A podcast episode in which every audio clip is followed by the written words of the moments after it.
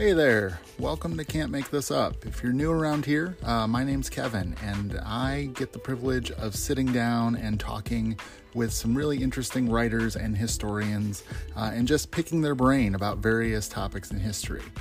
Uh, in today's episode, I'm going to be talking with a professor from the University of Sussex. His name's David Hendy, uh, and he's written an interesting history of the BBC.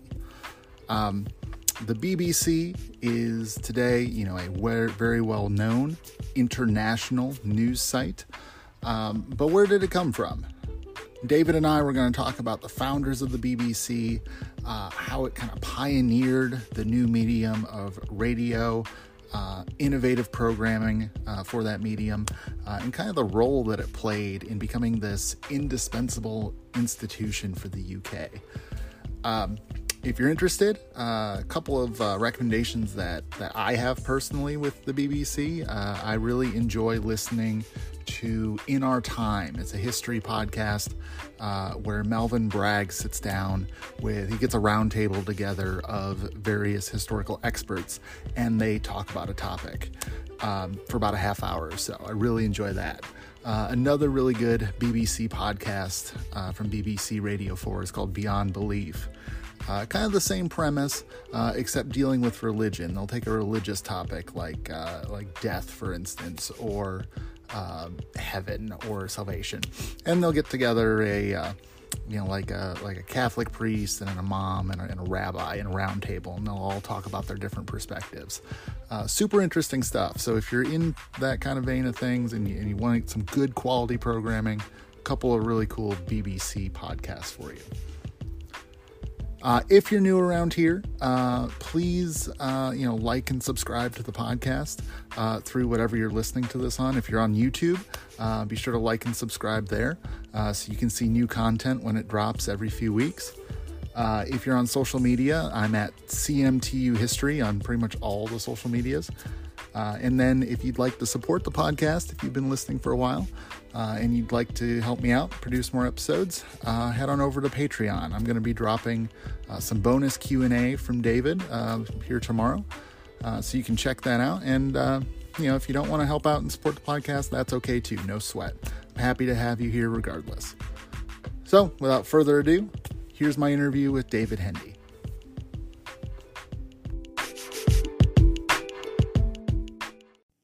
The You Can't Make This Up History Podcast. Bringing you strange but true things from the past. It's not the average history that you learned in school. We're bringing you the heroes and bringing you the fools. And stories that are just too crazy to believe. The stranger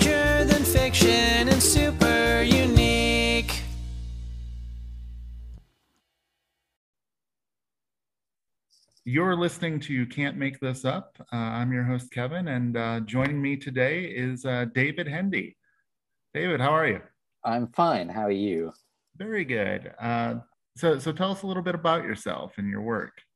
Well, uh, I, I suppose I should explain that when it comes to writing a history of the BBC, I do that as both an insider and an outsider. So I'm I'm an academic historian, and I've spent 25 years or more studying the BBC, writing about the BBC. But before that, I worked for the BBC for seven years. So uh, I, I, worked as a producer in news and current affairs.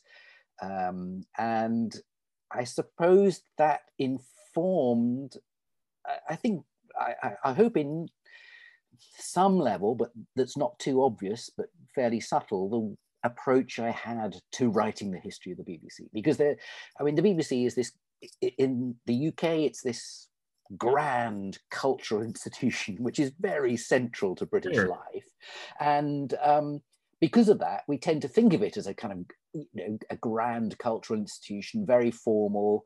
Um, and I think a lot of people assume that in broadcasting programs are made to order and you know they're kind of it's a sort of top down organization and so on that didn't match my experience and in many ways i wanted to approach the story of the bbc in a way that was less about it as a as an institution and more about it as a kind of creative community. And I wanted the program maker's perspective to kind of run like a thread uh, right through the story of the BBC because uh, you know from, my point of view um, you know broadcasting is made by broadcasters. It's it's it, it is for many years of its history a kind of thoroughly handcrafted thing. And obviously from the perspective of now in 2022 i mean broadcasting is a massive industry television radio the internet it's an industry. But when it began when the bbc began in 1922 it was a it was a handful of individuals and they had a kind of blank slate and they had to work out as they went along what is this thing broadcasting?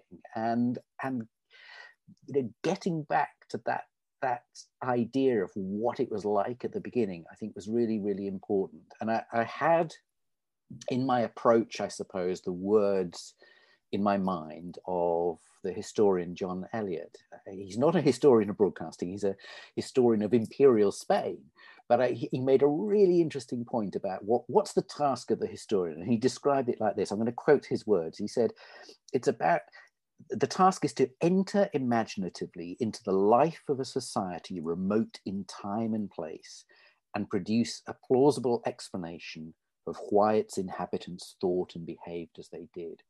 Ooh, I um, like that. I like yeah, that. Isn't that great? And it's yes. kind of it's a kind of inclusive, imaginative idea of, of history. And I, it, in a sense, that's the simple task I set myself: is how do I get into this institution and think of it as a kind of community, a society, and why did they do what they did? What was the thinking behind all these programs that have become part of our life? And how did that turn a simple radio organization, if you like, into something that became so important in British society and actually important globally as a broadcasting institution? In in reading the book you know you do feel you, i think you did a good job with this because you kind of feel like you're in the broadcast room you know at savoy hill or, or you know as it moves along. You, you feel like you're kind of right there with them and and um, you did a very good job of that. I, I mean i think i mean th- uh, thank you. Uh, but I, in a way i was helped by one of the main resources of the BBC that was put to my disposal. Now, the BBC, you know, as a, as a grand institution, uh, a uh, hundred years old, is both uh, a nightmare and a dream for the historian who's researching it it, I mean, it's a dream because, well, it's so interesting, right? I mean, this kind of creative process, um, and it's stuffed full of creative, articulate people, and it's a nightmare because it's it's such a vast terrain. I mean, the BBC itself has broadcast um, somewhere between 10 and 20 million programs. It's, it's impossible to put a figure on it, right? But that's a lot of programs. So you know that if you're trying to tell the history of the BBC, you're going to be able to only reference and, and tell the story of just a tiny proportion of its output. It's employed tens of thousands of people and its written archives, which I think are almost the best archives in the whole of Britain, are extraordinary because what you've got is an organization stuffed full of creative people, but it's also got a sort of temperament, a bit like kind of the, the British civil service, which means that all their interesting discussions behind the scenes about why they're making programs and what they're trying to do have been captured in memos and policy papers and so on, um, which means wonderful for you. Wonderful, but it would take several lifetimes to kind of work through it. So, so again, you have to be quite selective. But, but what helped me, I think, to, to achieve, I mean, what you kindly referred to as kind of a sense of being there, is a kind of fairly um, underused resource in the BBC's archives, and that's the BBC's oral history archive. Now, this is something which hasn't actually been kind of terribly accessible to researchers. So, what is it? In 1972, when the BBC was just 50 years old um, and it was celebrating its 50th birthday, um, there was someone at the BBC, Frank Gillard, he'd been a wartime correspondent, and they had a party at the BBC to celebrate its 50th birthday. And he looked around at all the guests uh, all these grand BBC figures from the past who'd t- been invited. And he suddenly realized that they were going to die soon and actually their memories should be captured. So in 1972, the BBC started systematically recording, uh, first of all on, on audio tape and then later on film, sustained interviews with key members of staff at the point at which they were retiring or they were leaving the BBC and they were told, look, you can speak frankly, it's not going to affect your career now. You can be kind of, you can be rude about people. You can say, you know, what really happened? What happened in the Second World War when this happened? Oh, what about the coronation of the Queen? Tell us the inside story. Yes, the invention of television. Tell us, uh, you know, exactly how that unfolded. Uh, Suez, the, the, the, the Falklands War, and so on. And so what you have and by and large it's been kept under lock and key, is recordings of about 600 interviews with former members of staff. It could be right from the top, directors general uh, and, and governors, right through the program makers, uh, program makers like David Attenborough, who you know we tend to think of as a you know someone who presents natural history documentaries, but actually joined the BBC in 1952 as a, as a producer behind the scenes. Um, uh, uh, engineers, secretaries, people who work in the duplicating department, in, on one occasion, the lift attendant. And so what you've got with these 600 interviews, and, and eight years ago I was given, you know, very lucky to be given privileged access to these, is a chance to kind of recover these human stories. Now, what, you know, and these oral history interviews, there, they offer a kind of ringside seat on the kind of BBC's history, and not just the BBC's history, but kind of the, the history of Britain in a way, uh, because you know the BBC is there, the, the BBC people are there during the coronation or the war and, and, and so on, and they're astonishingly frank at times, but perhaps best of all, they're wonderfully atmospheric. They take you into the production office, they take you into the studio. You get very often several accounts of the same thing happening. So when it comes to General de Gaulle arriving at the BBC in 1940 uh, uh, to make his appeal to the French to, to resist uh, the German occupation.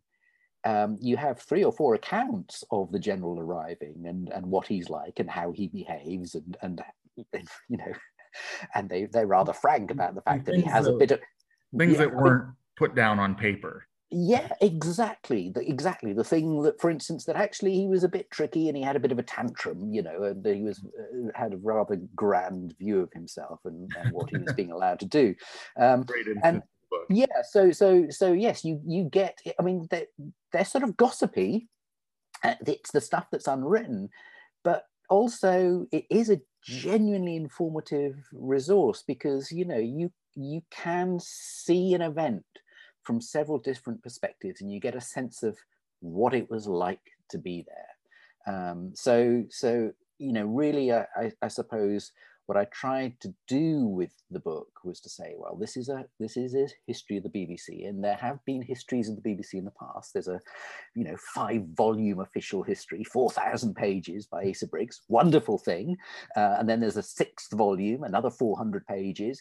But what am I trying to do? If I'm trying to do that whole history in one book, I'm going to try and put the people center stage and and draw as much as possible on those eyewitness accounts and to try and i mean i hope it's a kind of a, an involved and at times emotional journey for the reader. I mean i want the reader to kind of feel angry at various points or moved uh, and upset. I mean for me some of the sections on the on the Second World War, I, I, I, found profoundly moving as I was researching them to hear the accounts of what it was like to work at the BBC in Britain uh, during the Blitz, when the BBC itself was being targeted, mm. and for broadcasters to be putting their bodies on the line uh, and to be kind of trying to find a way to kind of exist and survive and to keep broadcasting on air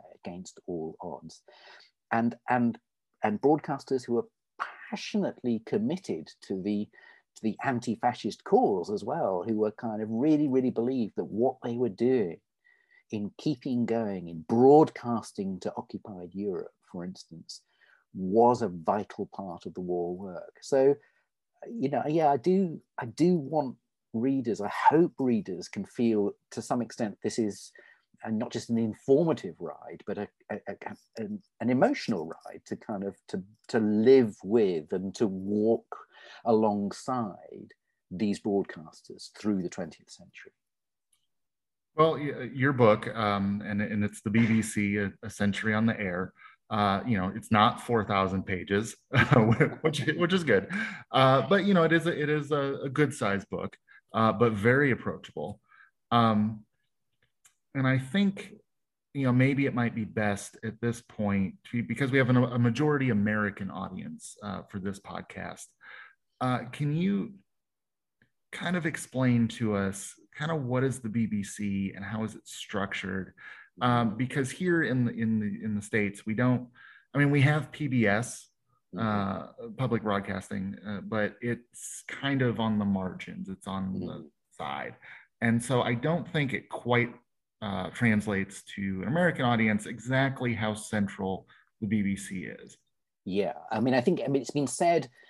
Uh, it's been said that you can't understand Britain without understanding the BBC, and it's also been said that the BBC is you have to think of it as a bit like the Church of England or Parliament or the monarchy. It is almost like an organ of state, if you like.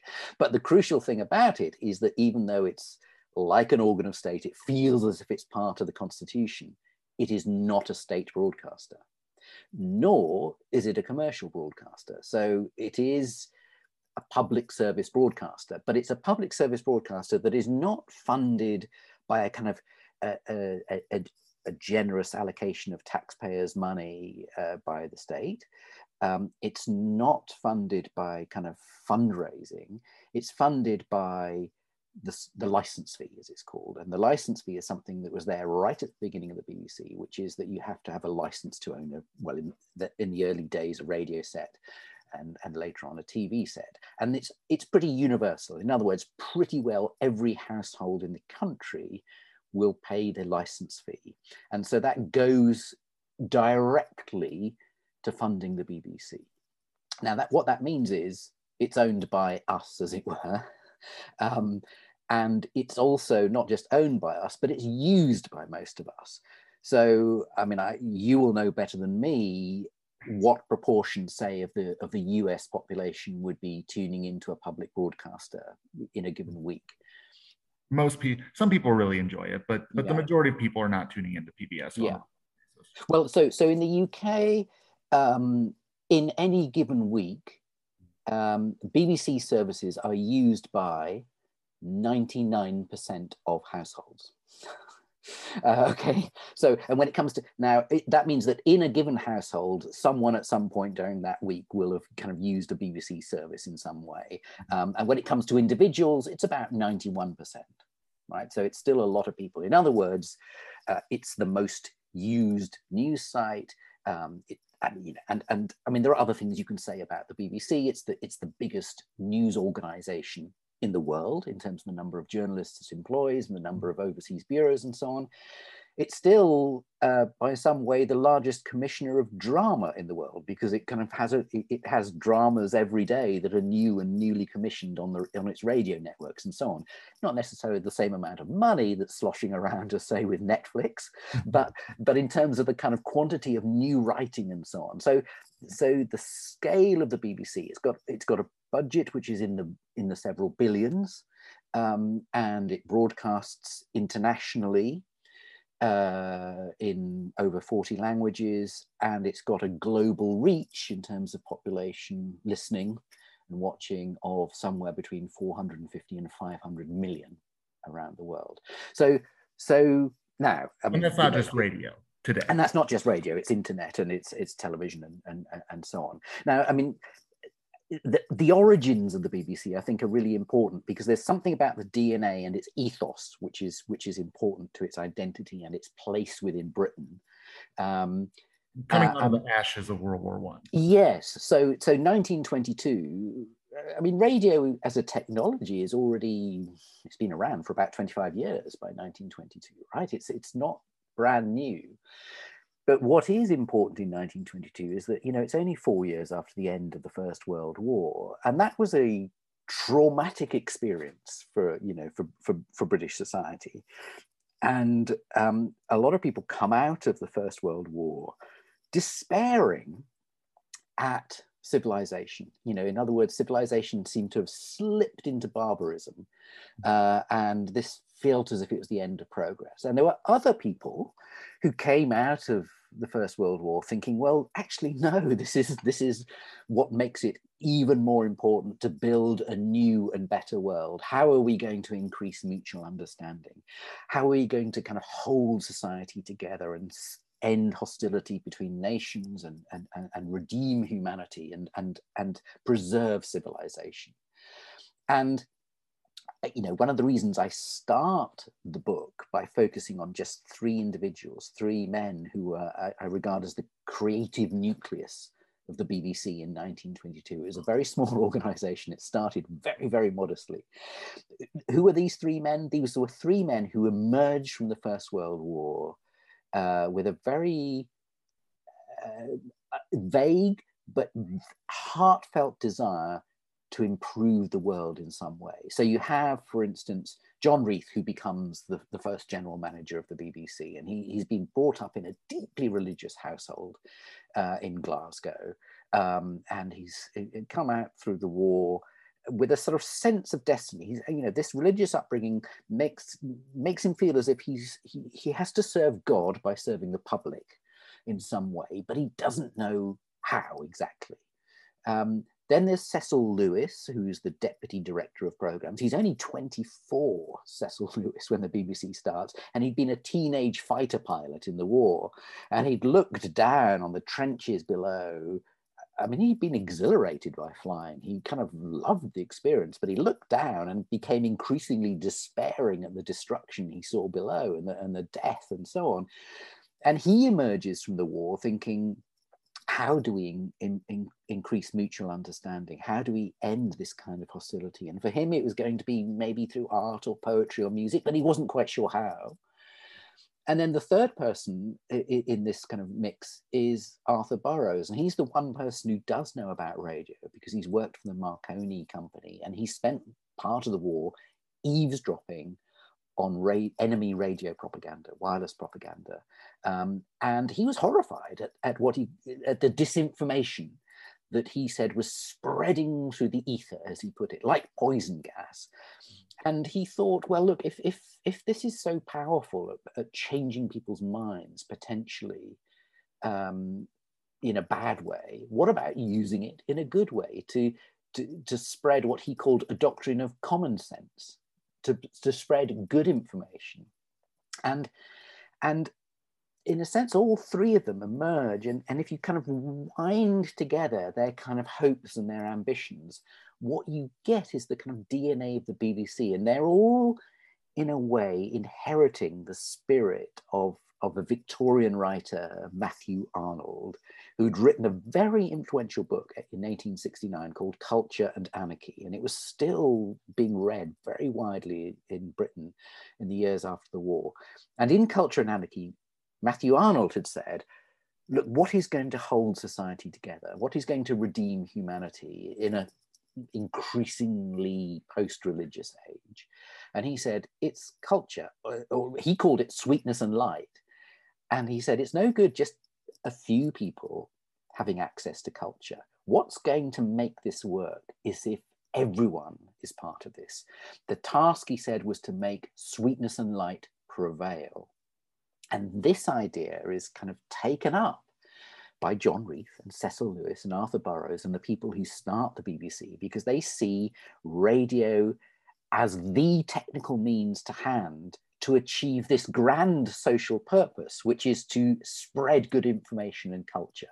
So, you know, to, to paraphrase Reith, uh, to, to paraphrase Reith and, and Burrows and Lewis, one of their famous articulations of this philosophy was that the task was to bring the best that has been thought and said and done to as many homes as possible.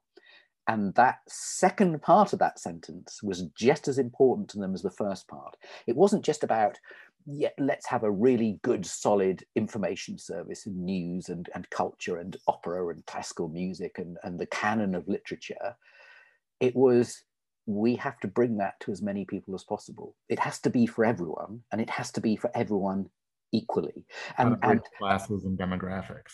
Yeah. So so you know, and and and the best also was quite broadly defined um, because the thinking was, you know, that the life well lived wasn't just a life of, of virtue, it was a life of pleasure and relaxation. You know, that at the end of a day's work, we needed relaxation. So entertainment was part of the mix right from the beginning. It wasn't all about kind of, you know, austere uplift and so on. It was about a balanced range of programs. So, right at the heart of the identity of the BBC is it's for everyone, right? So it's important that it is a national, broad, it becomes a national broadcaster by design and by hope. Um, and but it's bringing to everyone equally the full range of programming, not just news, but entertainment and drama and music of every kind and so on. And, and that's always been an important part of the BBC. It's not a niche broadcaster, it doesn't specialize in news. And I'm struck by how this is the exact opposite of what any marketing seminar would tell you today on how to market your product. Find yes. your niche, cater to it. Yes, and and and and and of course that that in a sense is is is part of the identity of the BBC is that it stands outside that kind of that commercial market sort of mentality deliberately stands outside of it. Now does that mean that the bbc is not interested in in audiences or ratings? No it's always got to be interested in in ratings because it wants to bring the best to everyone. And if hmm. people are not tuning in, if people are not listening to the BBC or watching BBC programs, then how then can it improve society? How then can it say it's leaving the world a better place than it finds it? So, so inherent in the BBC's design is not just that it becomes a kind of a national institution in order to kind of reach all corners of the land, but that it's constantly grappling, its program makers are grappling with how do we get, manage this tension between offering the good stuff, but making sure that we are not so far ahead of public taste that we leave people behind, right? So the idea was that the BBC would would be just a little bit ahead of the public taste in the hope that it could nudge people to follow it, right? It would constantly introduce people to, to new music and new ideas and so on, but it, it, it wouldn't be too kind of traumatic and it would also give people some things that they liked and already were familiar with. Mm-hmm. And this, this idea has been thought about and argued about behind the scenes constantly. And and one or two people have managed to articulate you know what what are they trying to do? There was a a, a, a television producer in the 1950s called Huw Wheldon who said the BBC's goal is to make the good popular and the popular good. And that was a really neat uh, kind of encapsulation, if you like, of what the BBC was was trying to do throughout its history. So, kind of in a in a pragmatic sense, what did that look like in the early days? Like, what kind of programs were they offering? Mean, right at the beginning, they had no idea what to offer, really. And, and, and one of the things that Reith says is that when he started, they were, as he put it, no sealed orders to open. They had a blank slate. Um, they didn't get much help from the newspapers, who, who insisted on a rule that the BBC could not include news bulletins until the evening, um, so that newspaper sales weren't affected. A lot of theaters and and and music companies and so on didn't want to cooperate. They were just ready to try and kill off this rival right at the beginning. And so actually the handful of producers who worked at the bbc had to kind of make things up as they went along. They did kind of sketches from shows variety readings from books. Children's programs were there from the beginning. The bbc pretty quickly had to start assembling its own orchestras and dance bands and so on because it didn't get cooperation from external um, companies and orchestras and so on. Um, it created its own repertory company of, of actors, so it could do plays. Um, talks were uh, important right from the beginning, and those talks it covered a wide range of stuff. It could be a kind of rather frothy, throwaway chat about a foggy day in London, or how to tin sardines, or how bats sleep, or it could be a, a, a kind of very grand, um, quite difficult series of talks about economic planning from John Maynard Keynes, or it could be some great literary figure talking about kind of the latest novels and so on. Um, so, so it was, it was quite, uh, you know, quite a wide range of, of, of stuff, music, dance, classical, talks, speech, children's, uh, and so on it gradually obviously coheres into a sort of schedule of regular series and so on. And certainly um, within a few years, the BBC is kind of has certain sort of hit series. And in the 1930s, you have, you know, big um, comedy shows, uh, variety shows. One of the great um, famous ones in the 1930s was In Town Tonight. It was the Saturday night variety show a live uh, mix of celebrity guests. It would be a kind of a chimney sweep from uh, London, and then Cary Grant over from Hollywood, um, and a band playing in the studio, and and and so on. So the the kind of the model of the kind of like our late night talk shows. Yeah, and you know, it's it, it, sounds familiar, right? I mean, these yeah. these formats were being developed in, in the 1920s and 1930s.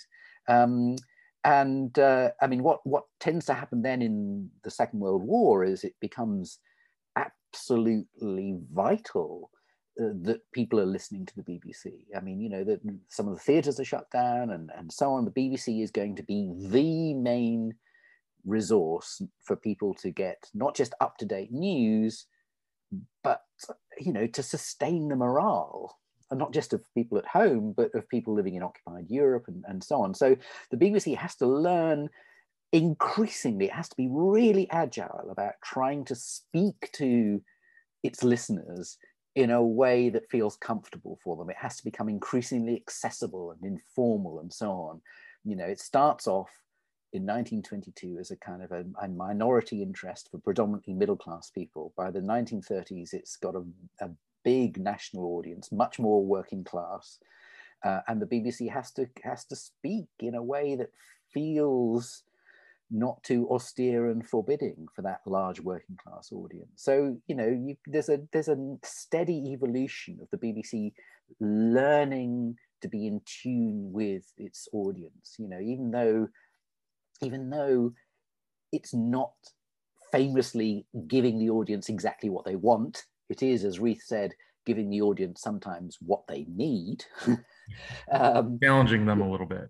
Yeah, yeah, exactly. But it's it's always a mixture of both. It can't be too far ahead of what the audience needs. You know, it has to be a balance of, you know, someone once said at the BBC, it was in the 1970s, they said, does the BBC lead or follow? It has to do both. Mm-hmm. And that, again, is something that distinguishes it from say commercial broadcasting or even a, a kind of a small scale public broadcasting uh, which can you know i think uh, knows it's got a niche audience and can super serve that that niche audience. The bbc really has got the challenge of trying to be all things to all people. Um, and and in a way that is what makes it so interesting to the historian you know? So, you know, within a, a, a, short span of less than 20 years, we go from this uh, startup to, uh, you know, something that's really considered essential and indispensable in the Second World War. Um, what was the BBC doing during World War II that made it this essential critical service for, for people living in the UK?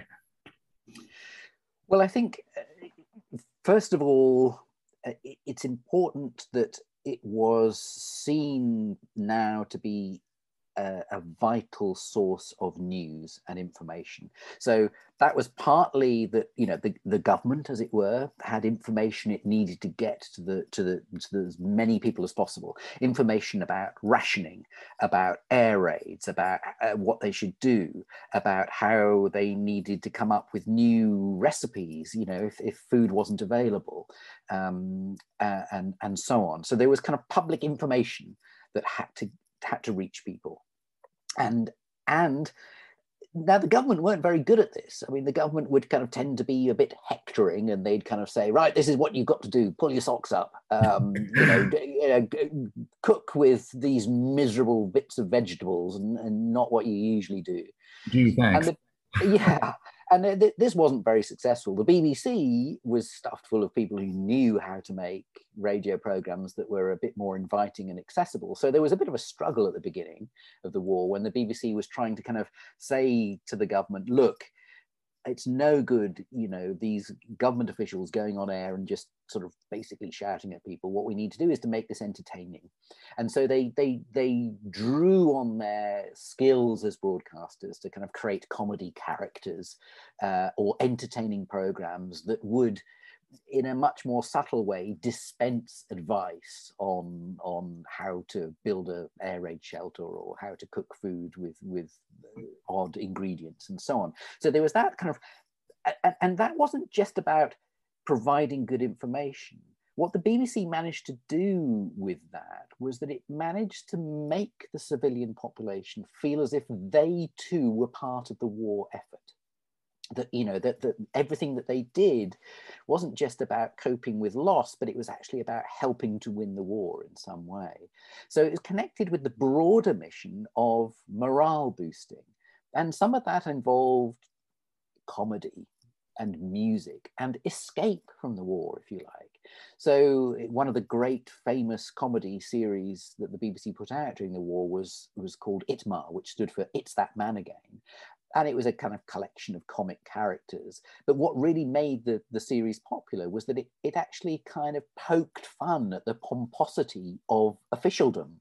It, it, it, provided a kind of release valve, if you like, for people who are fed up with being told what to do and to and for uh, blacking out the windows to, to stop light from leaking during the, the bombing attacks uh, and, and, so on. So you know there was comedy as as escape.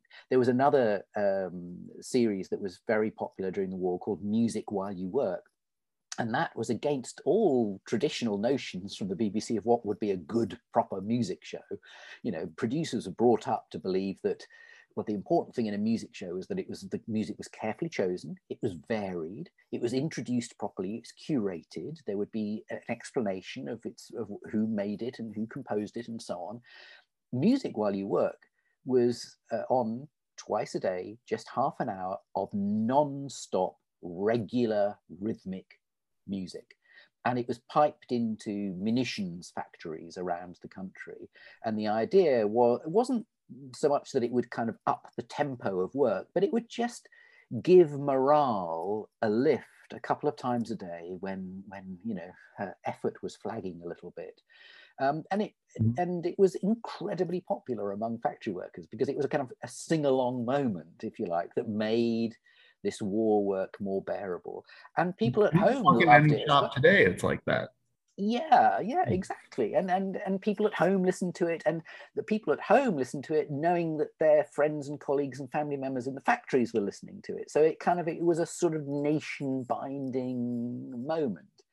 So so the BBC you know, the BBC was officially under kind of government control during the war because it was a national emergency, mm-hmm. but it, it, it, it very quickly kind of exerted its own sort of rights, as it were, as the experts in broadcasting to kind of work out how is this going to work? How is this going to work? We're not going to just become boring and austere and tell people what to do. We're going to actually try and, you know, uh, make this human in some way. And the other thing that is important to stress is that the BBC always was conscious that it was now an international broadcaster. It wasn't just about the home audience. Um, you know, 22 allied nations, um, the, the, old British Empire and so on, and and America. So there was the the BBC's North American service, um, which which provided um, programs to the US and to Canada, um, and uh, was especially active when there were there were US and Canadian troops stationed in in Britain. There were services for them. Uh, and of course, broadcasts to, to Europe, occupied Europe, 46 languages being broadcast in Europe alone by the end of the war some 20 million people in Europe listening to the BBC. And that has, and, and, I'm sorry. Um, yes, that has some I mean, strategic value. And yeah, and so so, I mean, it, from the BBC and the the British government's point of view, it was about um, trying to provide accurate information about the course of the war. Now, again, there was a bit of tension here between the BBC and the government because the government saw radio as the means of getting information to listeners in Europe. Um, but their inclination was to kind of, you know, suppress some military defeats um, and to kind of exaggerate maybe the successes. Now, the BBC knew that people would only carry on listening if they trusted the BBC. And to be trusted, they had to be as honest as they could about military setbacks as well as victories. Now, the BBC couldn't always tell the full truth because there were certain bits of information that had to be, you know, kept secret, but it would try to avoid untruths. Um, and and it was really important, I think, in the first half of the war if the BBC could prove to its listeners in Europe, not just kind of say in occupied France, but actually listeners in enemy nations, I mean German listeners, for instance, if they could prove that you know the to risk your life tuning into the BBC um, would allow you access to accurate, more accurate information than you're getting from say Nazi radio then in the later stages of the war, when actually the Allies were on the offensive more, then it would kind of come into its own. It would be even more useful for lots of people to be listening. Uh, so there was there was that. Now the, there was another much more secret layer to what was going on in the broadcasting to Europe in the war, and that was that woven into the BBC's broadcasts to Europe were secret coded messages. Now, what that means is that uh, the BBC received from uh, military intelligence uh, in, in, the UK a series of coded messages, strange phrases, for instance, that would just be slotted into the script of programs broadcast to Europe.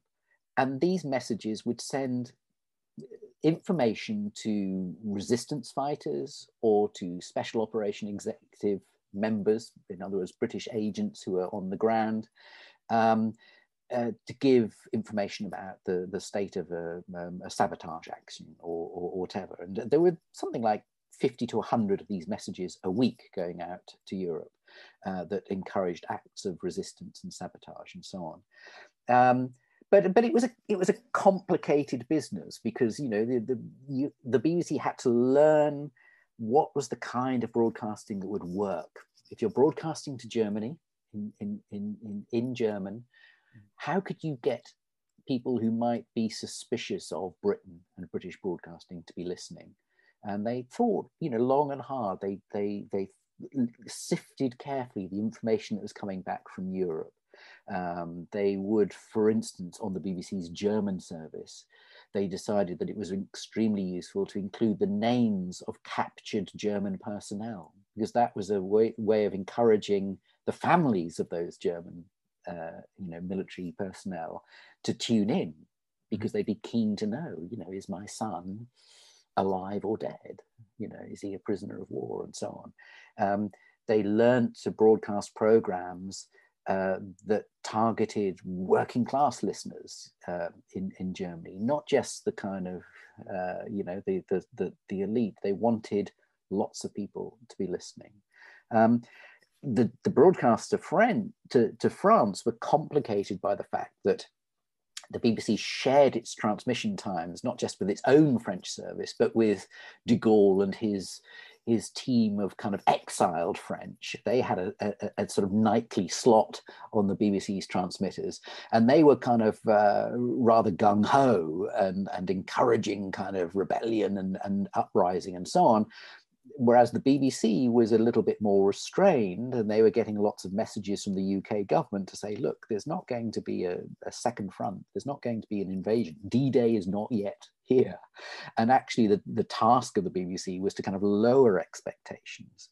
Um, and, and to, instill patience, as they put it, amongst French citizens. So, um, in its extraordinarily rich history, of broadcasters grappling with a determination. They, they, you know, they were all on side, as it were. They wanted to win the war. This wasn't about kind of neutrality in some way, um, but but using and learning, learning so much about listener tastes and what worked, and you know, trying constantly to the, set the BBC apart from pure propaganda. It was about the BBC trying to kind of, as it were, provide an example to embody kind of democratic principles in terms of uh, varied viewpoints, argument, debate, but essentially a commitment to kind of democracy. So, so there was a lot going on in those broadcasts to Europe at the same time as that really important work that the BBC had to do on the home front. So the the, the war uh, part of the book I, I found particularly interesting. That was that was fascinating history there. Um, after the war, though, um, you know, the how does the BBC handle, um, you know, because the UK, just like the US, is changing a lot in those post-war years. You've got social change. Uh, in the case of, of Britain, you ha- you're you're dealing with uh, decolonization. Um, how does the BBC factor into into that shifting uh, shifting listenership? I think it's possible to look at that post-war era and to kind of see that in many respects the BBC the BBC is not necessarily at its best in the 1950s. I think it's possible to say that. So, so it comes out of the war with a kind of massive, hugely boosted international reputation um, and as kind of central to British life. Um, but what you've also got, I think, is you know there's a there's a there's a delicate line between a, a sense of achievement and a kind of sense of complacency, and and in in the BBC, you're right. You've got a, a, you know a changing Britain, and you've also got at the BBC a sort of a pre-war generation still at work hmm. um, in terms of program making and so on. And it's possible, certainly when it comes to the issue of kind of Britain's increasingly multicultural identity. Um, you know, I mean, Britain has long been a multicultural uh, nation, not, you know, well before the war.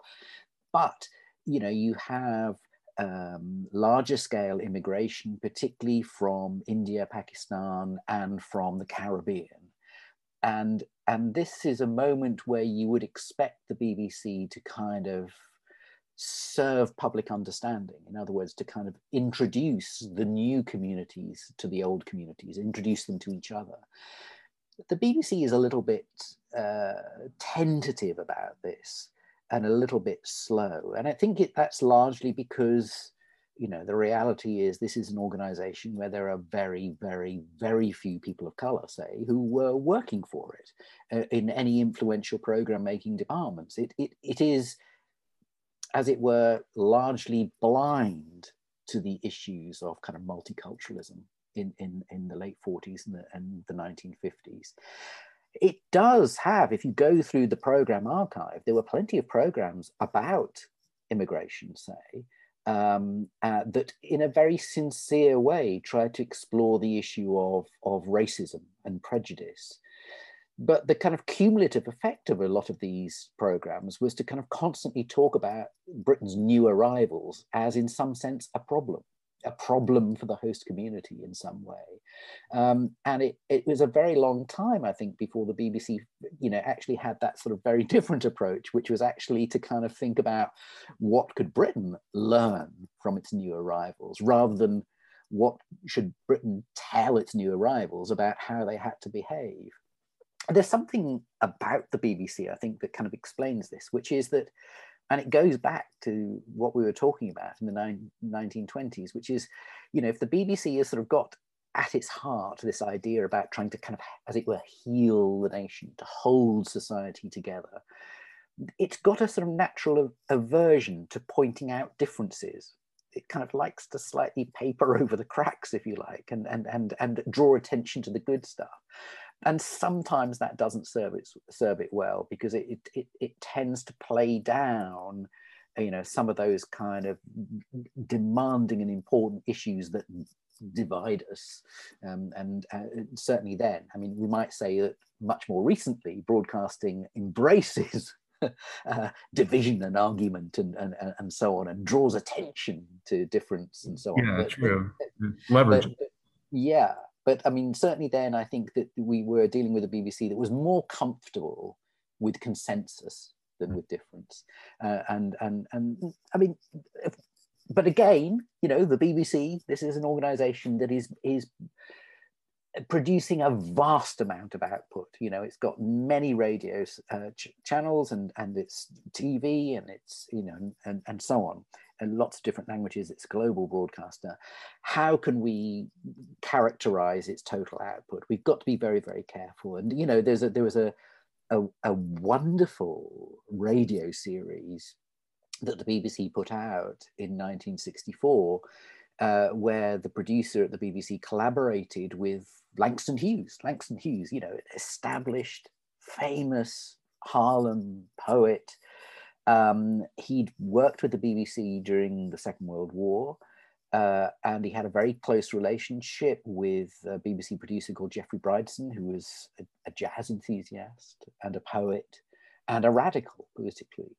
And they collaborated on a, on a series of 19 programs that went out on the BBC in 1964, which, which explored the whole history and the present day uh, status of the kind of African American civil rights movement, African American culture, music, art, poetry, politics, and so on.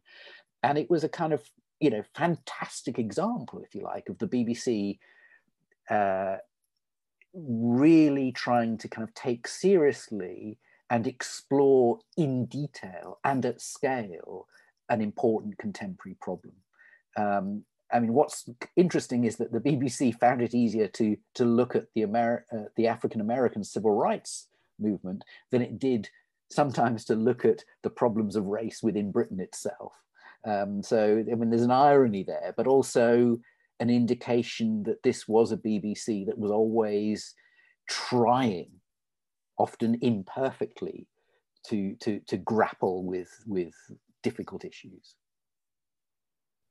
All right. Well, uh, David, I've really enjoyed this discussion. This was this was a lot of fun. Uh, if you could take a moment to, if somebody's really interested in this, um, I know we kind of just covered the highlight reel of what's yeah, in the yeah. book. You know, if they want to learn more about those things, where can they get a copy of your book?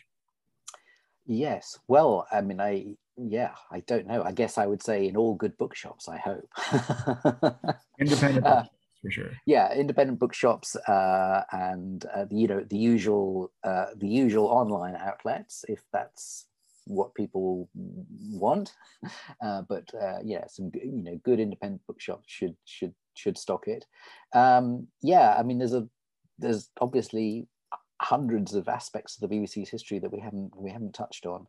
Um, and what can I say? Read the book if you want to find out more. There is something that I think is accessible to outside the UK, which is an online resource, and that's um, something called a hundred voices that made the BBC. So if people wanted to Google a hundred voices that made the BBC, they'd reach a website which is on the BBC, uh, and it's something I, I worked with the BBC to, to, to write and create, and that's got loads, hundreds of clips from program archives and from the oral history collection that I mentioned. um, and essays, short blog style essays about um, early television, the BBC during wartime, the BBC in the Cold War, entertainment, uh, uh, pioneering women at the BBC. Um, there's a section called People, Nation, Empire, which looks at the issue of the BBC and multiculturalism and so on. So it's it's it's rich in terms of its documents, its archives, its program material, its clips, its interviews, and so on. And and as I understand it, that uh, even though it's a BBC service funded by the license fee payer, I think it is accessible globally. So I'm hoping very much that that people can have a look at that. Uh, and if they have any real questions that they want to ask, they can track me down and drop me an email, and I will try my best to respond. Do you have a website? I don't. I don't have a website, but I um, I'm a, an emeritus professor at the University of Sussex in England, and so if people were to Google David Hendy, University of Sussex, there is a kind of web page there, um, which uh, tells you a bit more about the work I'm doing. Uh, and allows you to see my email address, and um, I can I will try my best to respond to any inquiries. All right. Well, David Hendy, thank you very much for taking the time to talk to us today. You're very welcome. Thank you for having me.